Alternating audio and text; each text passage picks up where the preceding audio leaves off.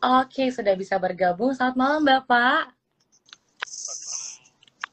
Selamat malam. Sekali Pak, sempat ada kesalahan teknis, Pak ya. Jadi belum bisa bergabung. Bagaimana kabarnya, Pak Bi? Alhamdulillah sehat-sehat ya, Alhamdulillah sehat. Baik, untuk topik hari ini adalah membangun branding dengan tepat. Bisnis sudah meningkat meningkat berkali-kali lipat. Yang akan, yang akan dibawakan bersama dengan Bapak Subiakto Priyo Sudarsono atau mungkin akan dipanggil dengan Pak Bi, betul Pak ya? Oke, okay, ya, baik. Betul. Pak, mungkin yang uh, mungkin yang jadi penasaran Pak untuk uh, saya sendiri dan juga Isiro semuanya nih Pak. Apa sih Pak awalnya membuat Pak Bi akhirnya memutuskan untuk menjadi specialized in branding gitu Pak? Apa sih yang memicu atau yang mendorong Pak Bi untuk specialized in branding seperti itu? Ya, awalnya saya memang uh, praktisi advertising ya. Dan kita tahu advertising itu bagian dari marketing gitu. Nah, kemudian belakangan uh, uh, mulai tak saya mulai praktek tahun 69 dan ternyata uh, tahun 90 itu sudah ada perubahan bahwa uh, istilah branding mulai diperkenalkan. Jadi sebelum itu di advertising dan di packaging itu istilah branding itu baru merek dan logo. Nah, tahun 90 mulai uh, saya tahu bahwa ternyata bisnis itu ada dua kelompok besar, yaitu memperbesar aset fisik ya dan memperbesar aset non fisik.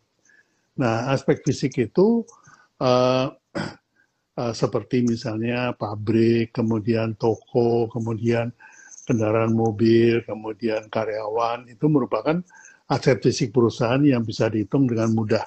Nah, Uh, sementara uh, aset intangible itu salah satunya adalah brand. Ya, brand itu eh, posisinya seimbang nih kayak gini. Ini aset fisik perusahaan, dan ini aset aset non fisik. Nah, karena brand masuk dalam aset non fisik bersama dengan produk produk konsep dan juga dengan business model, maka dia juga menentukan nilai dari seluruh perusahaan ini. Gitu. Nah, pada prakteknya, pada prakteknya tahun 2000-an itu nilai dari intangible value di mana ada brand di situ itu biasanya 10 kali dari nilai aset fisiknya.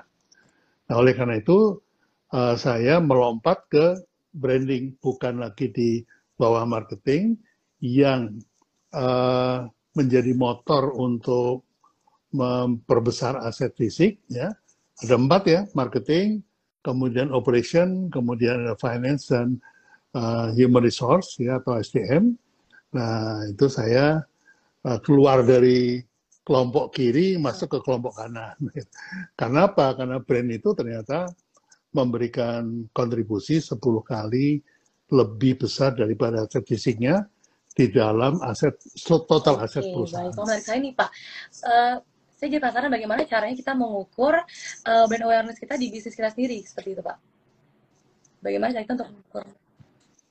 Ya brand brand awareness itu nggak okay. ada apa-apanya ya. Karena brand awareness itu uh, sebetulnya hanya langkah pertama saja. Jadi ya. itu bukan tujuan ya mbak. Brand awareness itu bukan tujuan. Karena tujuan branding itu bukan brand awareness tapi tapi brand valuation. Jadi bagaimana brand bisa menciptakan value buat perusahaan itu lewat awareness, knowledge dan seterusnya. Itu ada 8 atau 9 step.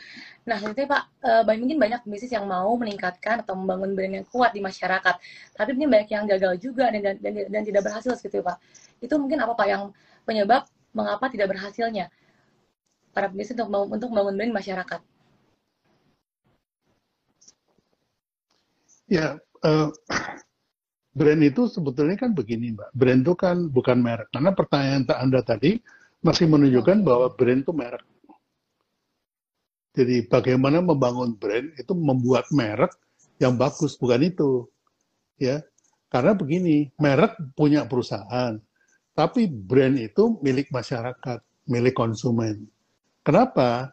Karena brand itu adanya di benak konsumen. Jadi kalau Anda baca-baca buku-buku tentang branding, itu dikatakan bahwa product are made in the factory.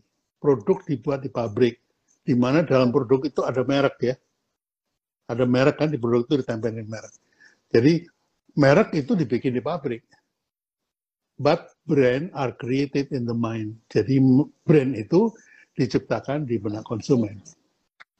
Gitu. Jadi kalau mau mau uh, mau memperbesar brand Anda, Anda harus menemukan value sehingga itu diingat oleh konsumen. Gitu. Gampangnya begini, Mbak. Gampangnya begini. Sekarang uh, Mbak Michelle ya, Mbak Michelle, ada cowok nelpon, eh nanti malam minggu gua ke rumah ya, lu ada di rumah nggak? Oh saya ada di rumah, gitu. Oke jam 7 saya ke rumah. Apa yang anda lakukan? Uh, dari jam satu udah mandi, siap-siap, ganti baju, nyoba-nyoba baju, dan dan segala macam untuk menyambut Betul. jam 7 itu. Ya. Apa sih yang di apa sih per, apa persiapan Anda lakukan itu untuk apa sih? Untuk menciptakan first impression. Ya. Nah, first impression itu awal mulanya brand. Ya yang dijadikan first impression itu apa? Yang membedakan saya dari cewek-cewek yang lain. Itu first impression, Mbak ya. Jadi itu harus ditemukan tuh. Ya. Nah, berhasil atau tidak branding Anda malam minggu itu adalah ketika malam minggu berikutnya cowok itu balik apa enggak. Gitu. Jadi brand itu bukan merek. Jadi berhasil tidaknya uh, branding yang Anda lakukan malam itu itu dibuktikan dari balik tidaknya konsumen malam minggu depan. Gitu. Wah menarik sekali Pak. Berarti first impression itu sangat penting untuk membangun sebuah branding di masyarakat, di pikiran masyarakat seperti itu Pak ya? Ya branding itu adalah merupakan ini apa namanya daya tarik gitu, daya tarik masyarakat ini selain produk impression ada lagi nggak pak? Hal-hal yang mungkin kita perlu perhatikan juga sebagai seorang pebisnis yang sedang yang yang sedang berusaha branding kepikiran masyarakat juga seperti itu pak. Oke ini saya nggak mau pakai bahasa langitan nih. Saya pakai bahasa bahasa UKM aja ya. Betul pak. Kan yang hadir ini banyak kan pengusaha-pengusaha yang UKM yang mau naik kelas kan. Nah jadi saya hindarin pakai bahasa-bahasa yang keren. Gini aja deh Bisnis itu tujuannya apa sih? Orang-orang bilang cuan. Setuju. Nah, cuan baru terjadi kalau terjadi transaksi. Nggak ada transaksi, nggak ada cuan. Gitu ya. Nah, bagaimana sekarang kita fokus dari cuan ke transaksi. Bagaimana transaksi ini bisa terjadi kalau ada traffic? Ya. Jadi kalau nggak ada traffic, nggak akan terjadi transaksi gitu. Ada traffic, kalau tidak tertarik pada produk Anda, tidak terjadi transaksi juga. Oleh karena itu diperlukan atraksi. Gitu ya.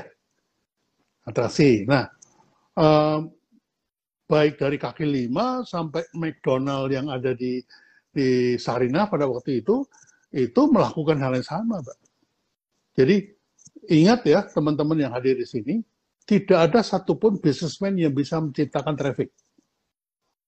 Menciptakan traffic itu tidak mudah. Ya. Apa yang dilakukan oleh para bisnismen itu adalah nebeng traffic. Ya, nebeng traffic itu misalnya gini, eh, pada waktu Anda jualan di kaki lima, ada traffic lewat-lewat di depan Anda. Mereka tidak akan mampir kalau tidak tertarik. Oleh karena itu Anda mesti bikin atraksi, kan gitu. Sama dengan McDonald pada waktu masuk Indonesia pertama kali, dia nebeng trafficnya Sarinah Department Store di Tamrin. Orang mau ke belanja di Sarinah, mampir ke McDonald gitu. Tahun itu, pada tahun 91, yang namanya Michelle sekalipun nggak tahu tuh namanya burger. Ya, padahal McD jualan burger, jualan french fries, jualan Coca-Cola gitu. Ketiga ini barang asing nih buat orang Indonesia. Oleh karena itu dia ciptakan atraksi. Nah atraksinya apa? Dengan Ronald McDonald. Gitu ya. Ronald McDonald badut yang lucu jualan sehingga orang mampir gitu. Nah sama Anda pun juga harus bikin atraksi supaya orang mampir.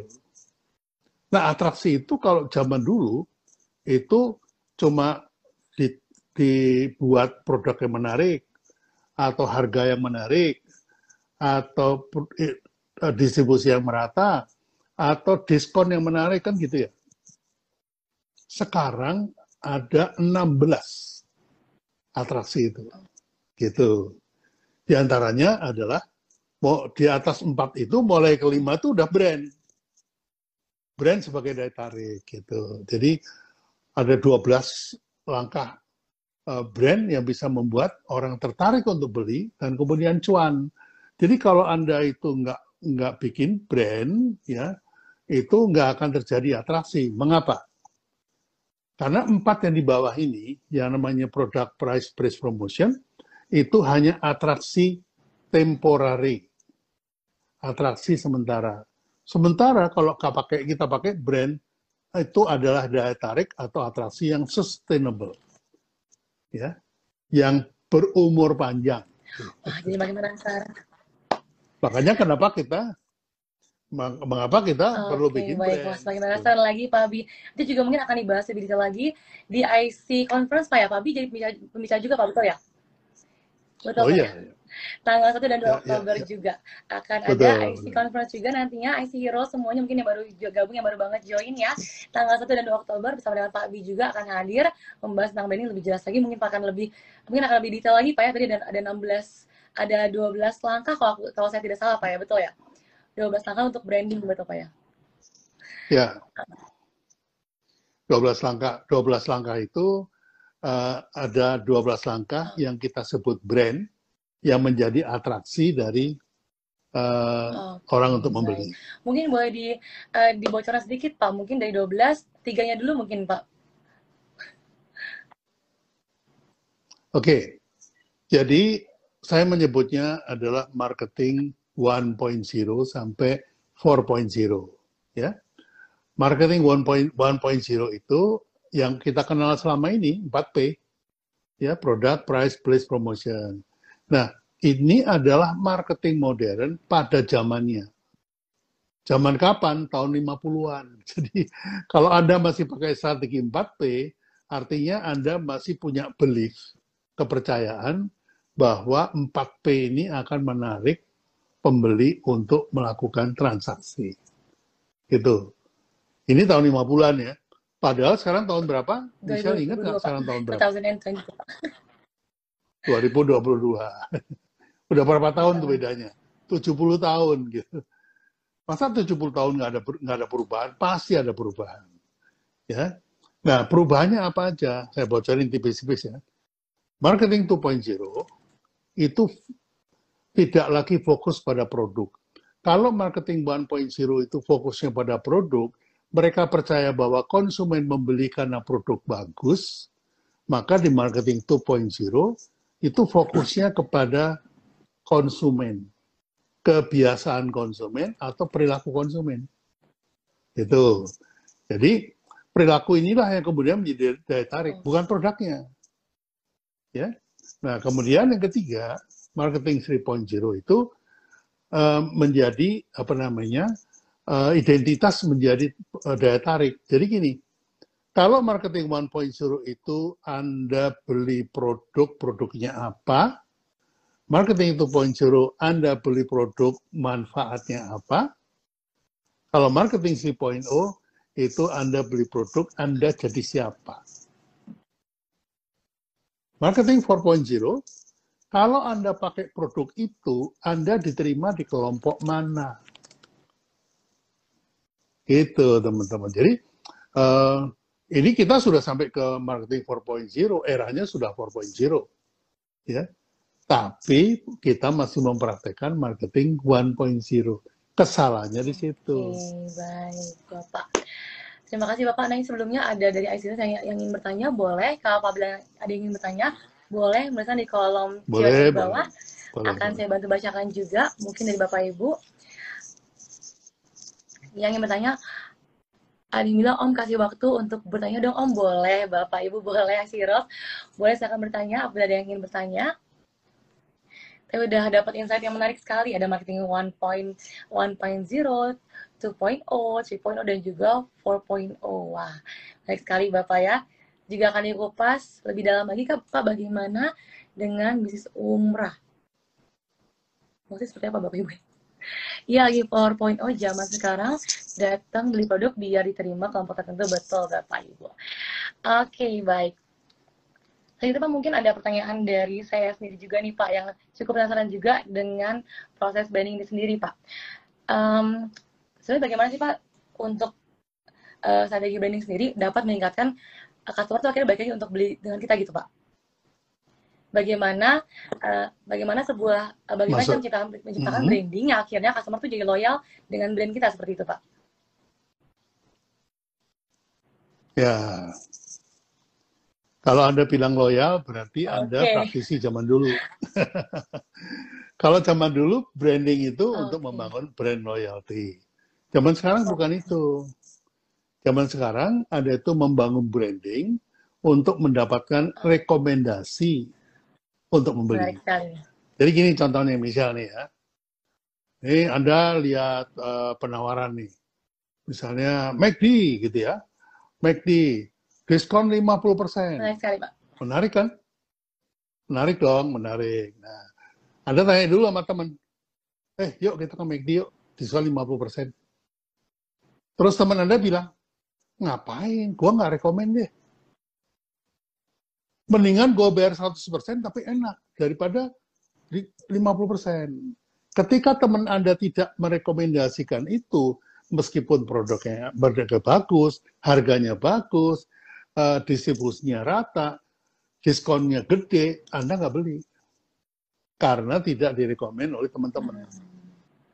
Hmm. Gitu.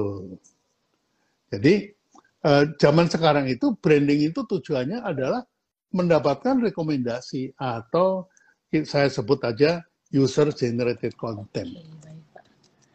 Wah, berarti zaman sekarang itu saya tinggal zaman berarti Pak ya. Harusnya branding itu sudah membangun untuk rekomendasi. Tinggal zaman kamu. Baik Pak, ini ada pertanyaan yang cukup menarik nih Pak dari viewers juga. Pak Abi, uh, untuk usaha hmm. baru sebaiknya menciptakan produknya terlebih dahulu atau brandingnya terlebih dahulu Pak? Mungkin maksudnya menciptakan produk yang bagus dulu. Nah, ini ada dua ada dua mazhab nih. Ada yang percaya bahwa hampir semua nih, 99% dari klien-klien saya dulu sampai sekarang itu datang kepada saya sudah dengan produk. Ya. Nah, minta dibuatin brandnya. Artinya apa? Minta ditambahkan value-nya. Jadi minta di add added value, minta di add value-nya. Jadi tolong dong Pak Fi, ini saya punya produk nih dikasih nyawa deh, dikasih value gitu. Ya, kebanyakan begitu. Nah, yang betul gimana? Yang betul itu temukan value-nya dulu, baru dibuat produknya. Gitu. Nah, value itu misalnya gini. Uh, saya mau bikin mau bikin uh, saya mau bergerak bisnis di bisnis entertainment. Nah, itu kan value. Nah, entertainment itu banyak yang melakukan. Tapi entertainment yang apa ya? Entertainment entertainment yang uh, apa namanya? yang ekstrim, wah gitu. Nah, entertainment yang ekstrim itu menjadi value. Nah, apa ya produknya entertainment yang ekstrim itu? Anda boleh mm, berayun-ayun di udara di atas jurang sedalam 100 meter, itu kan ekstrim. Anda bisa juga naik helikopter, didorong ke bawah, terjun sampai di bawah, ditangkap sama sama uh, orang lain. Nah, itu kan juga juga uh, sesuatu entertainment yang ekstrim ya. Jadi ketika kita sudah menemukan value-nya, maka produknya itu bisa di-create. Gitu. Nah, ini terjadi pada waktu saya bikin Kopiko. Ya. Kopiko itu permen. Ya. Kopiko itu permen, rasa kopi. Ya kan?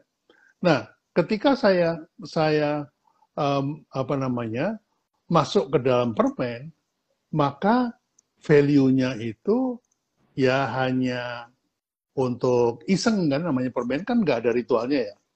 Memang Michelle setiap hari ada ini, ada hmm. ritual makan permen. Jam berapa makan permen? Nah, ada kan? Nah, oleh karena itu, itu nggak ada value. Itu. Kemudian saya buatin value. ya Karena dia rasanya kopi, saya masuk ke value-nya kopi. Value-nya kopi itu apa? Uh, kalau ngantuk minum kopi, ya. Terus kemudian uh, kopi itu ada panasnya, ada sensasinya, ada macam-macam kan. Tapi kalau ada kopi, kalau nggak ada kopi, ya uh, kita buatin value bahwa saya akan menciptakan produk yang bisa menggantikan kopi ketika kopi nggak ada. Bentuknya bisa apa aja coba? Artinya permen pak ya. Produk produk apa yang bisa gantiin kopi ketika kopi nggak ada? Permen kok rasa kopi bisa ready to drink kopi bisa, cake coffee bisa, ya kan? Uh, biskuit kopi bisa, ya kan? Karena apa? Karena fungsinya menghilangkan kantuk. Gitu. Kalau udah ketemu value-nya itu untuk menghilangkan kantuk, produknya bisa apa aja. Ya kan? Jadi kita mesti nemuin value-nya dulu. Oke, baik sekali Pak Bakar value dulu, baru menciptakan sebuah produk. Seperti itu Pak ya.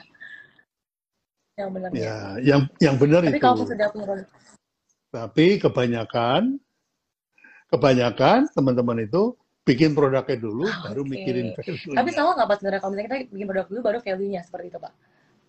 Salah Di marketing itu nggak ada salah, nggak ada benar. Ya. Jadi semuanya benar, asal okay, tahu baik. caranya. Wah, mantap sekali. Karena begini, selama selama saya 50 tahun praktek branding, itu rata-rata hampir 99 persen klien saya datang ke saya sudah dengan produk. Jadi saya harus melakukan edit Wah, value. Menarik sekali nih Pak ya. Baik, untuk IC Rose yang mungkin baru banget join juga, nanti akan di, kita juga akan share juga recordingnya di feed Instagram dari Idea Cloud sendiri. Baik, Pak, ini ada, ada pertanyaan dari viewers juga, Pak, apakah marketing 1.0 tetap bisa dilakukan di zaman sekarang dengan dikolaborasikan dengan yang 4.0, Pak? Um, begini, bukan dikolaborasikan ya, jadi pada dasarnya orang itu memang bikin produk. Memang ada harganya. Memang ada distribusinya. Memang ada promosinya. Tapi yang paling penting adalah daya tariknya.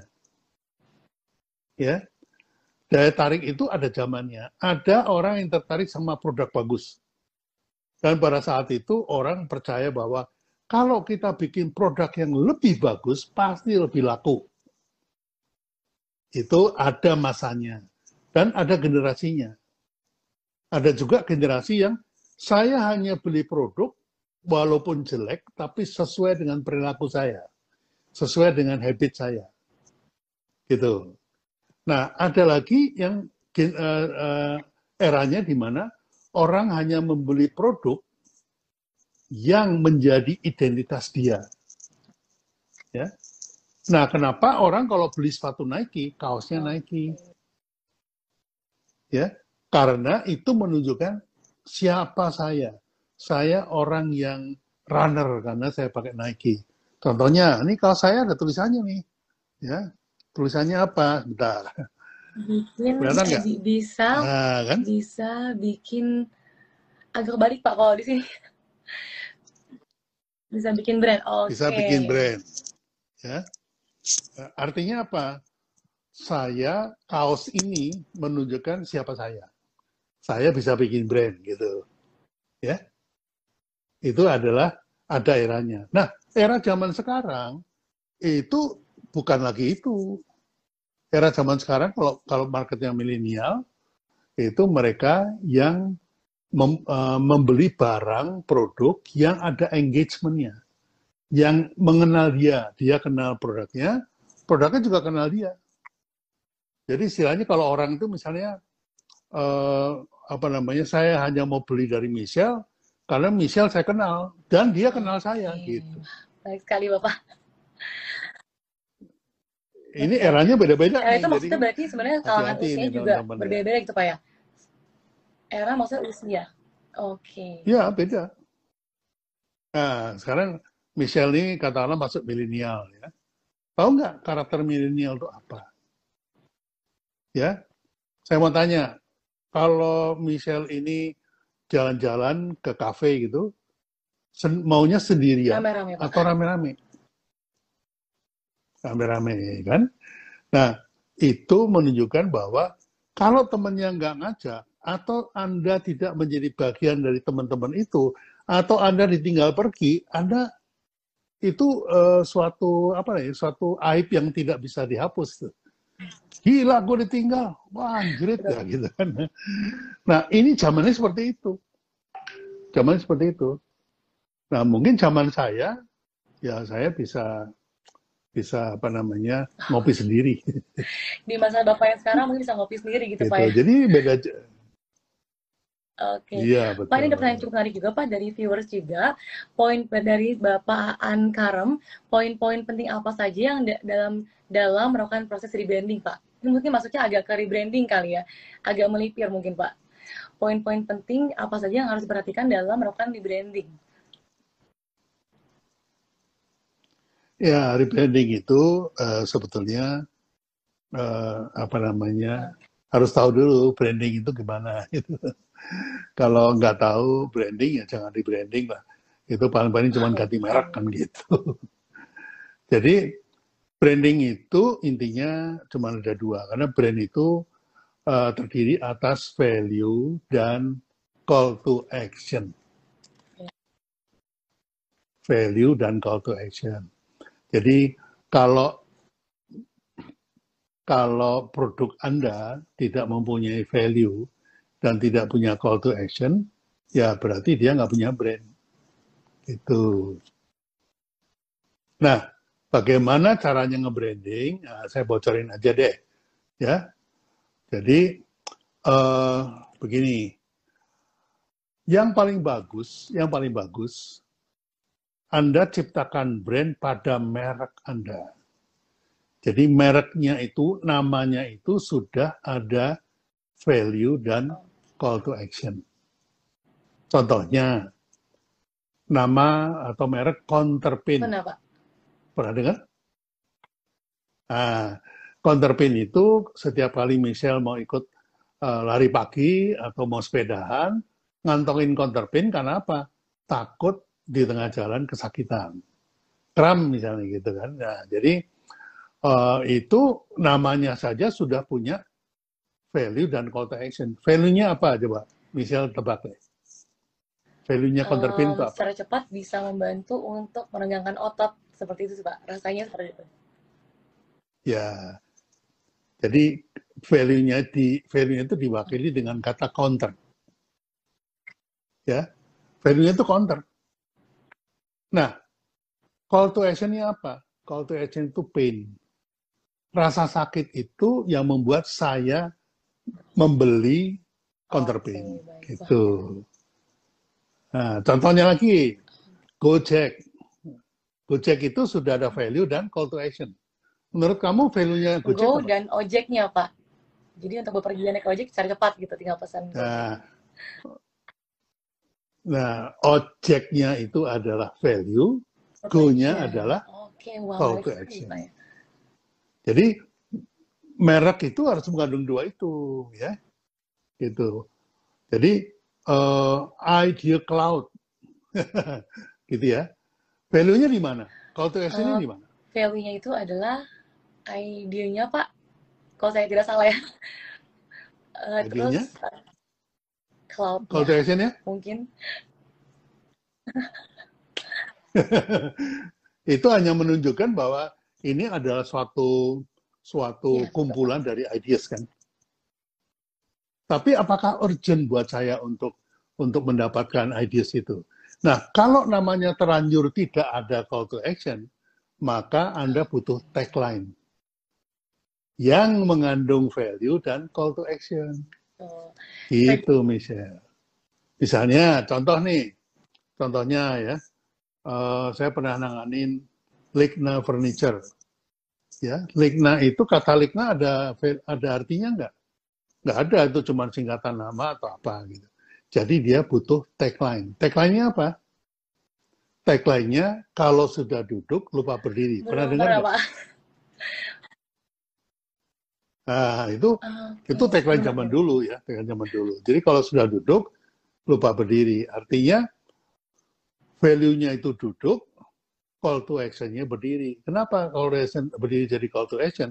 Orang membayangkan penderitaan orang yang Oke, berdiri gitu. Ini menarik sekali Pak. Apalagi, perasaan banget sebenarnya hanya saja mungkin waktunya memang sangat terbatas Pak Bi.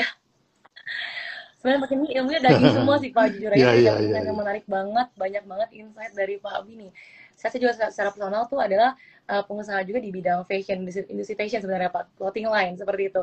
Jadi lumayan menarik sih Pak info, infonya dan juga tentang hmm. tadi marketing 1.0 sampai 4.0 juga sangat menarik sekali.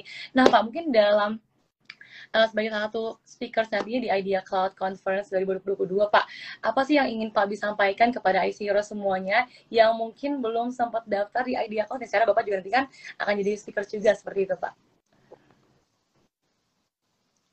Ya, saya akan ingatkan kepada teman-teman bahwa pasar sudah berubah. Strategi pemasaran pun juga sudah berubah. Banyak teman-teman yang tidak menyadari itu. Ya, saya akan jelaskan kenapa sekarang ini bukan lagi eranya bowling marketing. Tahu bowling ya? Oh, bowling Pak, bowling ya. Pernah main bowling? Pernah Pak. Pernah main bowling? Ya, tahu ya. Oke. Nah, bowling itu kan uh, ada pin di ujung sana kan. Nah, pin itu ibaratnya target market. Kemudian bola itu ibaratnya uh, yang kita lempar itu penawaran. Jadi misalnya dilempar dengan produk bagus, maunya strike. Dilempar dengan harga bagus, ya, maunya strike. Gitu kan ya? Dilempar dengan promosi yang bagus, maunya strike. Nah, ketika sekarang itu tidak lagi seperti itu. Mengapa? Karena eranya sudah berganti. Ya. Eranya sekarang ini bukan lagi bowling era, tapi permainannya sudah pinball era. Pernah main pinball? Pin, pinball, pinball, Pak. Pinball itu yang ditarik, ada mesinnya, ada alatnya. Kalau ditarik, bolanya lempar oh, uh, ya, dilempar. Ya. terus ding dong ding dong ding dong. Ya tahu kan ya? Nah itu ketika bola dilempar itu sudah di luar kontrol kita. Itu mereka akan dimainkan oleh ekosistem di sosial media. Kalau zaman dulu itu ibarat kayak bowling kan ya. Kalau bowling itu kan uh, jalurnya udah kita siapin kita lempar di situ kita kontrol kan gitu. Sekarang nggak bisa. Anda lempar launching produk di sosial media Anda digoreng. More than Diomongin. just word of mouth berarti Pak sebenarnya ya. Oh, udah Citayam Citayam Fashion Week itu diomongin dari presiden sampai rakyat kecil tuh. Itu liar sekali bulannya kan. Gitu. Nah, branding zaman sekarang adalah how to control itu. Itu akan saya share nanti di di Idea Cloud, apa Idea Conference. Tanggal 1 dan 2 Oktober Pak Bi ya. Ada bocoran mungkin Pak? Bapak tanggal 1 atau 2 Pak? Iya. Ada bocoran mungkin Pak? Belum tahu ya. Belum. Tergantung panitia ya. saya mah.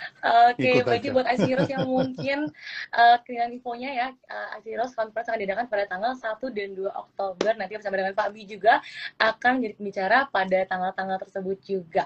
Baik Pak, mungkin ada closing statement Pak untuk Heroes yang di rumah yang sudah join juga, seorang pembisnis juga yang akan bangun brandingnya dengan tepat supaya bisa meningkatkan bisnis dengan berkali-kali lipat gitu Pak.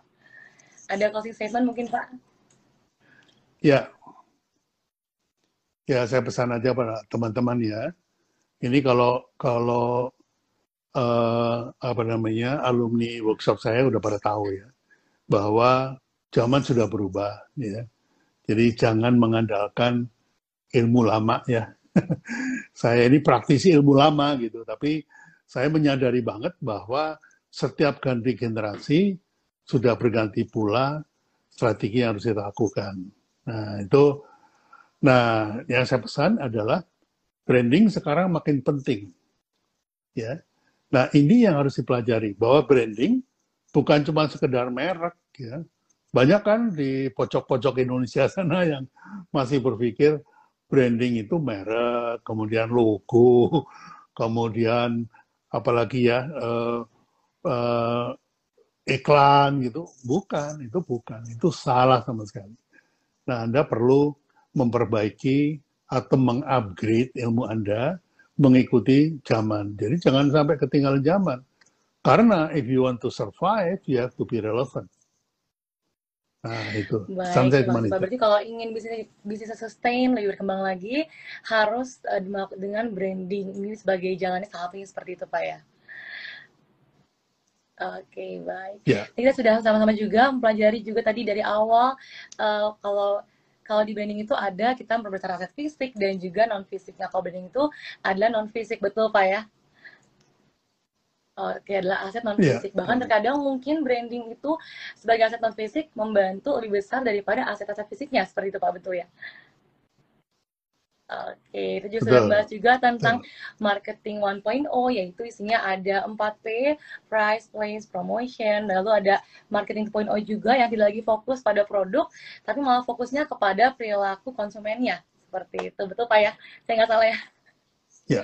Terus marketing 3.0 juga yang ternyata tuh sekarang tuh uh, kalau bisa kita punya brand itu menjadi sebuah identitas gitu Pak. Betul ya? Ya, kalau orang Betul, pakai Hermes kan ngerasa beda. Dan bahkan ada lagi yang 4.0 berarti Pak ya, yang kalau Anda pakai produk ini bakal diterima di komunitas ya. tertentu, seperti itu Pak.